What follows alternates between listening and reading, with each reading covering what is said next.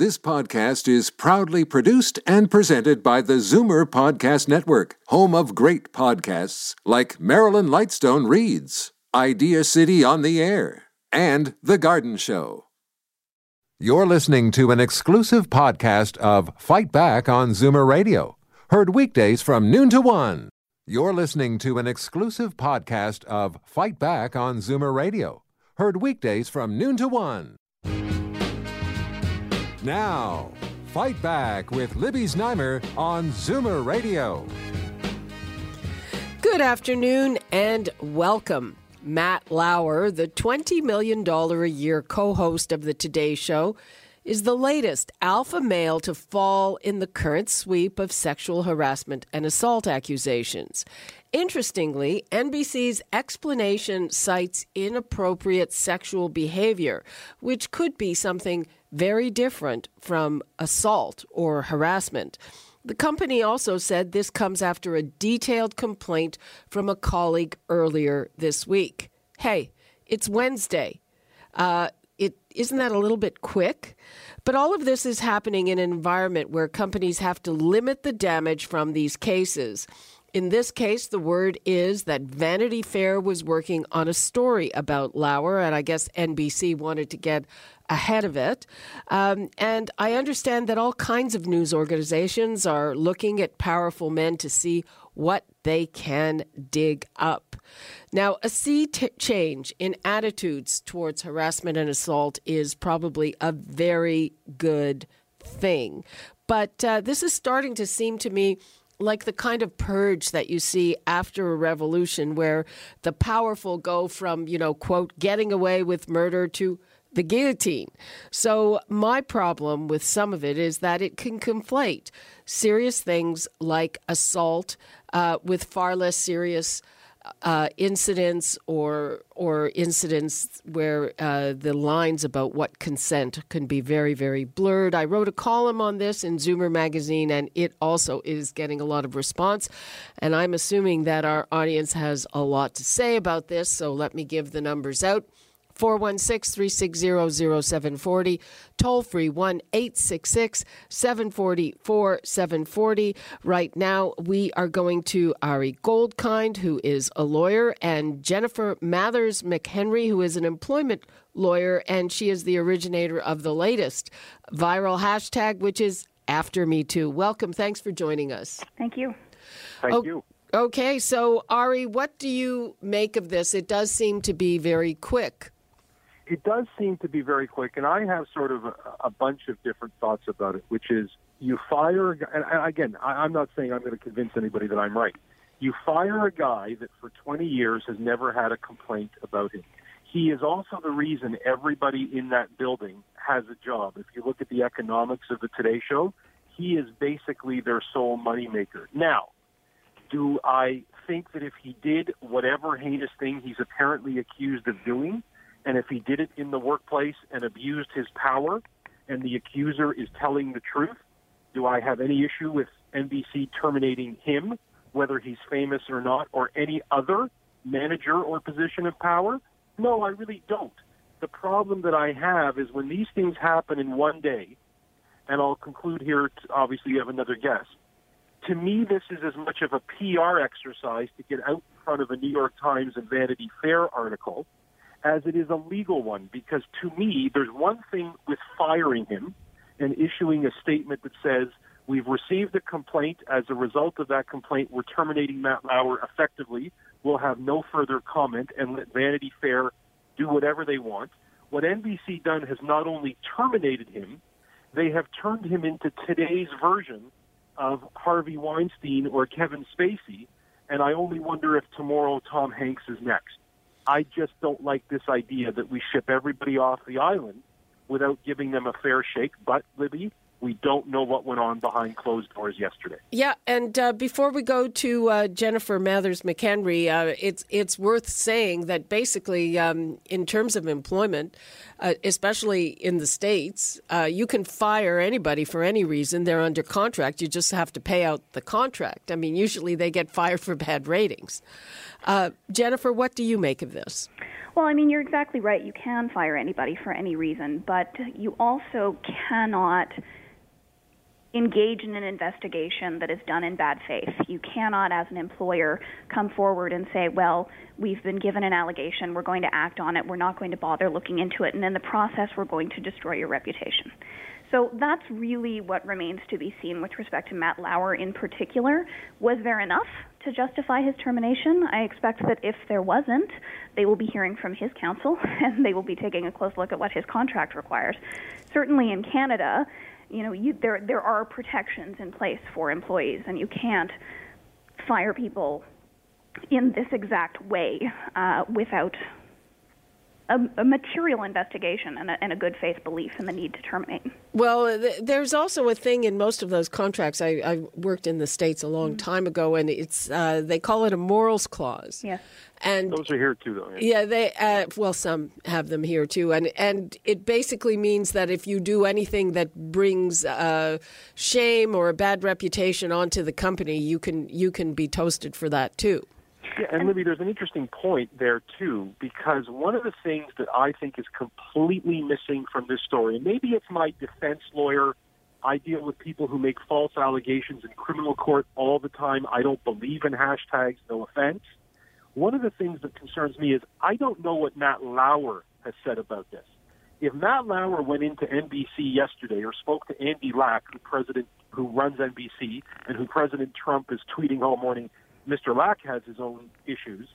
If Matt Lauer went in and said, I didn't do a thing, this is false, this becomes a much bigger concern to me. Now, if Matt Lauer went in yesterday and said, you know, I did it, I'm sorry for it, that's a very different fish. But your initial question, Libby, was about due process. And my concern, and I'm not going to convince any of your listeners that I'm right, I know that.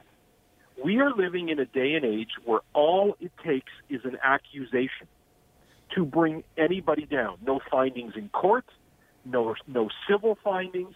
That really concerns me, and it won't concern most listeners until it's you yourself who get accused of something you may not have done, not even a crime. And that discussion is not really being talked about because, again, no offense, we've gotten into this day and age where the second somebody is accused or there's a hashtag, we vote them off the island. And I think that's a very sad and scary place, mindful that men abusing power sexually or inappropriately is also a very scary place. Okay, well, so we either vote them off the island or we make them president of the United States. It's one or the other. I'm not sure that everyone who has an allegation or, necessarily sees their I license think, lane. I think my point was understood. Or or or make them a senator from uh, sure. Alabama, but. Um, here here's here's something uh, that you know that I think that there is a kind of fungible line where if a man in power um, shows an interest, a sexual interest, you know, I'm sure that there are plenty of, of women who might feel intimidated or who might feel like they have to. Um, and and that's where uh, the line is, if you know what I mean. Yeah, but look look at generationally. I mean, I was just having a conversation with somebody, you know, in a certain demographic who said, you know, what I did 20 or 30 years ago, I would never do in this day and age as the CEO or manager or position of power. But if we're going to go around, and a lot of people will think this is fine, but we are now in a day and age. I mean, if you look at Charlie Rose, if you look at certain other people that have been brought down, they're being brought down for things that happened in the 90s or 2000s. It doesn't make them right again, I'm not going to convince anybody, but we're having a very different conversation today, and I'm not so sure there's a decent understanding between the sexes or the gender or the genders about what's appropriate, what's inappropriate. Although I say that out loud, I'm, I'm like, well, it shouldn't be that complicated. Everybody should know in their head by a decent moral code. You don't abuse power. You don't put women in awkward positions of groping or offering the things that you just said uh, Libby, but we are in a day and age, again, and I think this is a bigger takeaway outside of Hollywood into the real world, where what is the value of an untested allegation and lives are destroyed. And I just always am worried about lives being destroyed before we know whether or not they should be destroyed. Well, uh, exactly, and and again, you know, I'm I worry about the you know the equivalency being made. I mean, we all heard about George Bush groping people in a photo right. op behind his wheelchair. Now, first of all, he's of an age where you know that that could be dementia for for goodness sake. started on that one. I yeah, agree. don't and, and you know I can tell you that that happened to me with a uh, sports star once, and it made me furious. But you know I wouldn't want to prosecute because of it. I, what I should have done at the time, you, you're kind of speechless, uh, was called him out, you know, on the spot with lots of people watching. But but beyond that, uh, you know, um, you know what I'm saying? I do, but I don't want to talk the whole segment. But I, I have a very strong concern about the fact that we're lumping in harassers or people who act inappropriately with, for example, a Harvey Weinstein. Yes. Who may have raped people. And I just have a real concern when I open up the New York Times, Libby. I'm not talking about Twitter, which I think is anti social media, no offense, and has made the world the worst place. When I open up the New York Times and hear that somebody not in a position of power necessarily is getting fired or in trouble for making unwanted sexual advances, I'm not talking about harassment. I'm not talking about touching or groping, but unwanted sexual advances. It makes me think out loud that we're not having a conversation here that really reflects human beings and the complexity Right. I of mean- human behavior. Yeah, I, I want to get Jennifer in, but uh, an advance you can say no to. There, there was a case, um, I forget if it was last year or before, where someone was kicked out of the Liberal caucus uh, because I, he slept with somebody from another party, and she complained about it, and it sounded like, well, um, he acted like a cat afterwards, yes, but that's not a crime. And and you know, a grown woman consenting and and then deciding that it was a bad choice uh, because the guy was doing something inappropriate. Um, you know, I, I don't I don't know about you know is that a, an appropriate consequence, Jennifer? I don't know the details of that case, so I can't comment on it, but I would say that I don't see the sky falling here to quite the same hmm. degree that Ari does. I, I don't actually see a lot of people going up in flames by virtue of an untested accusation. I mean, even assuming that someone is fired on the on the basis of an untested accusation assumes that companies have that guillotine at the ready, and in my experience, they do not. Uh, there are people who are investigating. They are looking at these things on a balance of probabilities. We're not tossing people in prison for unwanted sexual advances. None of that's happening. Um, and, and, you know, I don't think that this sort of slippery slope that people are, are suggesting exists, in fact, does. I think that we do have a range of consequences available, some of which involve losing one's job, some of which involve prison. And those are two very different things. Uh, and the, the test and the legal test for, for meeting the ability to visit those consequences upon someone are vastly different for a reason. Um, so I, I don't I don't actually think the sky is falling as a result of the fact that we've got a hashtag on the go. And and what is your hashtag after Me Too? Just uh, give me a sense of what that's about. You know, I, I mean, the the idea behind After Me Too is that is that what Me Too has, I think, highlighted for us is the pervasiveness uh, of sexual assault and sexual harassment in the workplace specifically. It began in the entertainment industry, so people paid attention. Um, but the the Me Too uh, movement, uh, which was started long before Weinstein, uh, actually shows us how utterly pervasive it is. And if it is that pervasive, there is a problem. That is symptomatic of a problem. Uh, and so the question is well, what do we do about the fact that we now know it's pervasive? Do we have a tipping point? And I think we may. We're seeing that sea change, as you described it. And if we've got a tipping point, we should seize the momentum and we should figure out how to make things better. Um, Ari, what do you see? Do you see this as a tipping point, and maybe we're in kind of the excess uh, portion of it?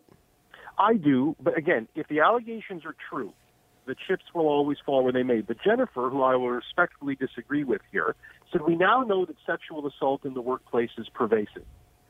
I that is not a fact. We know that sexual harassment and the abuse of power and sexual dynamics and promotions have always been part of it, whether you work at a car dealership and your idiot manager pats you on the behind. Now, if Jennifer or others want to call that sexual assault, that's fine. The I same call it sexual Al- harassment, which is what I said was pervasive in the workplace. No, no, no, you actually didn't because I was writing down what you Okay, said. uh, okay. So, in Let's any call it harassment. Right. If it's assault, that's a very different fish. And when it comes to harassment, I think there's a tipping point. But the real takeaway for me, Libby, is we can keep looking at Matt Lauer and Weinstein and Spacey and Charlie Rose. What's more important to me is will this sort of permeate down to regular non-celebrity workplaces where some idiot male manager who's 62 years old and always thinks it's okay to kiss a woman good morning who doesn't want it and clearly is going along with it because she's fired. Some unknown woman working at Walmart whose manager pats her on the behind. I'm much more interested in this permeating down so that no woman, no daughter, no sister has to deal with some creep who's never going to end up in the New York Times, who's never going to end up being outed or famous. If that behavior changes, I think this is all well worth it. Jennifer? Well, and I think that's exactly the point. Uh, I think that we're paying more attention right now because it's Harvey Weinstein and it's Matt Lauer, and I think that's great because we've got people's attention. So now the question is, if sexual harassment is endemic and is pervasive, and I would suggest to you, based on my experience, it absolutely is in many, many workplaces and in many industries, then why don't we take this as an opportunity to take a look at why we have allowed that pervasiveness to exist for as long as we have, why there have been no real consequences for the perpetrators, and how we provide people who are victims of that harassment with real access to justice. Uh, and whether that is access through the court system, whether that is access through HR, whether that is simply a means of making sure that women do not leave professions in droves as a result of their inability to cope with the day to day harassment, I don't know. I think it's probably a multifaceted solution, and I think that's what we need to be looking at. Well, and I also think sending a message because I know I've encountered men who think the fact that they are in a position of power makes them attractive. So, uh, so if this is going to get it through their thick skulls, that no, it doesn't. Not necessarily. Uh, that's probably a good thing. Well, and if it makes them so attractive, they should probably use that advantage on people who are interested and willing rather than on their subordinates. Yeah. Um, uh, you know, I, I think all of this is part of the piece. You know what we see going on on college campuses. That you know a lot of uh, a lot of guys are are very convinced ab- uh, or unclear about what constitutes a yes. Ari, I think that's fair and probably longer than I can spend on it as somebody who deals with this every day in the court, and I have to run back into court. But I'll just give you something quick because your audience is an audience of readers, and I thought there was a really interesting piece of this story yesterday. If anybody's read Harry Potter, and that number is in the millions and millions, Johnny Depp, there was a big scandal story yesterday that they've cast him in a sequel called Fantastic Beasts, and there's this Twitter outcry that he shouldn't be cast ever again in Hollywood because Amber Heard, this ties into Jennifer's point about the difference between real prison and job prison, because Amber Heard made an allegation against him in their divorce. Well, again, are we now going to live in a world where a movie company cannot hire an actor who's being convicted of nothing because we're so busy as a society convicting somebody based on an allegation? So while it's not real prison and the, and the bars aren't being locked, I'm sorry. You take somebody's livelihood away, the inability to feed their family, get a paycheck, raise their kids with a roof over their head. I'm not talking Johnny Depp necessarily.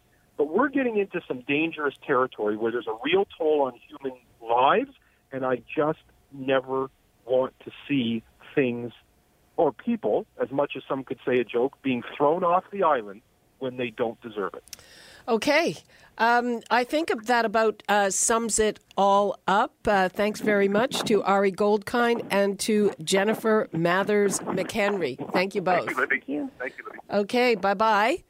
Uh, and uh, we are going to take a quick break. When we come back, we're going to be talking about the new and current RIDE program, which is underway and which this year is going to target people who are high. And we're going to talk about how uh, officers test that because uh, there is a widespread belief that uh, they can't. And I want to hear from you on this and other subjects. The numbers to call before we go to break 416 360 0740, toll free 1 866 740 4740, and we'll be right back. You're listening to an exclusive podcast of Fight Back on Zoomer Radio, heard weekdays from noon to one. You're listening to an exclusive podcast of Fight Back on Zoomer Radio, heard weekdays from noon to one. You're listening to an exclusive podcast of Fight Back on Zoomer Radio, heard weekdays from noon to one. This podcast is proudly produced and presented by the Zoomer Podcast Network, home of great podcasts like Marilyn Lightstone Reads, Idea City on the Air, and The Garden Show.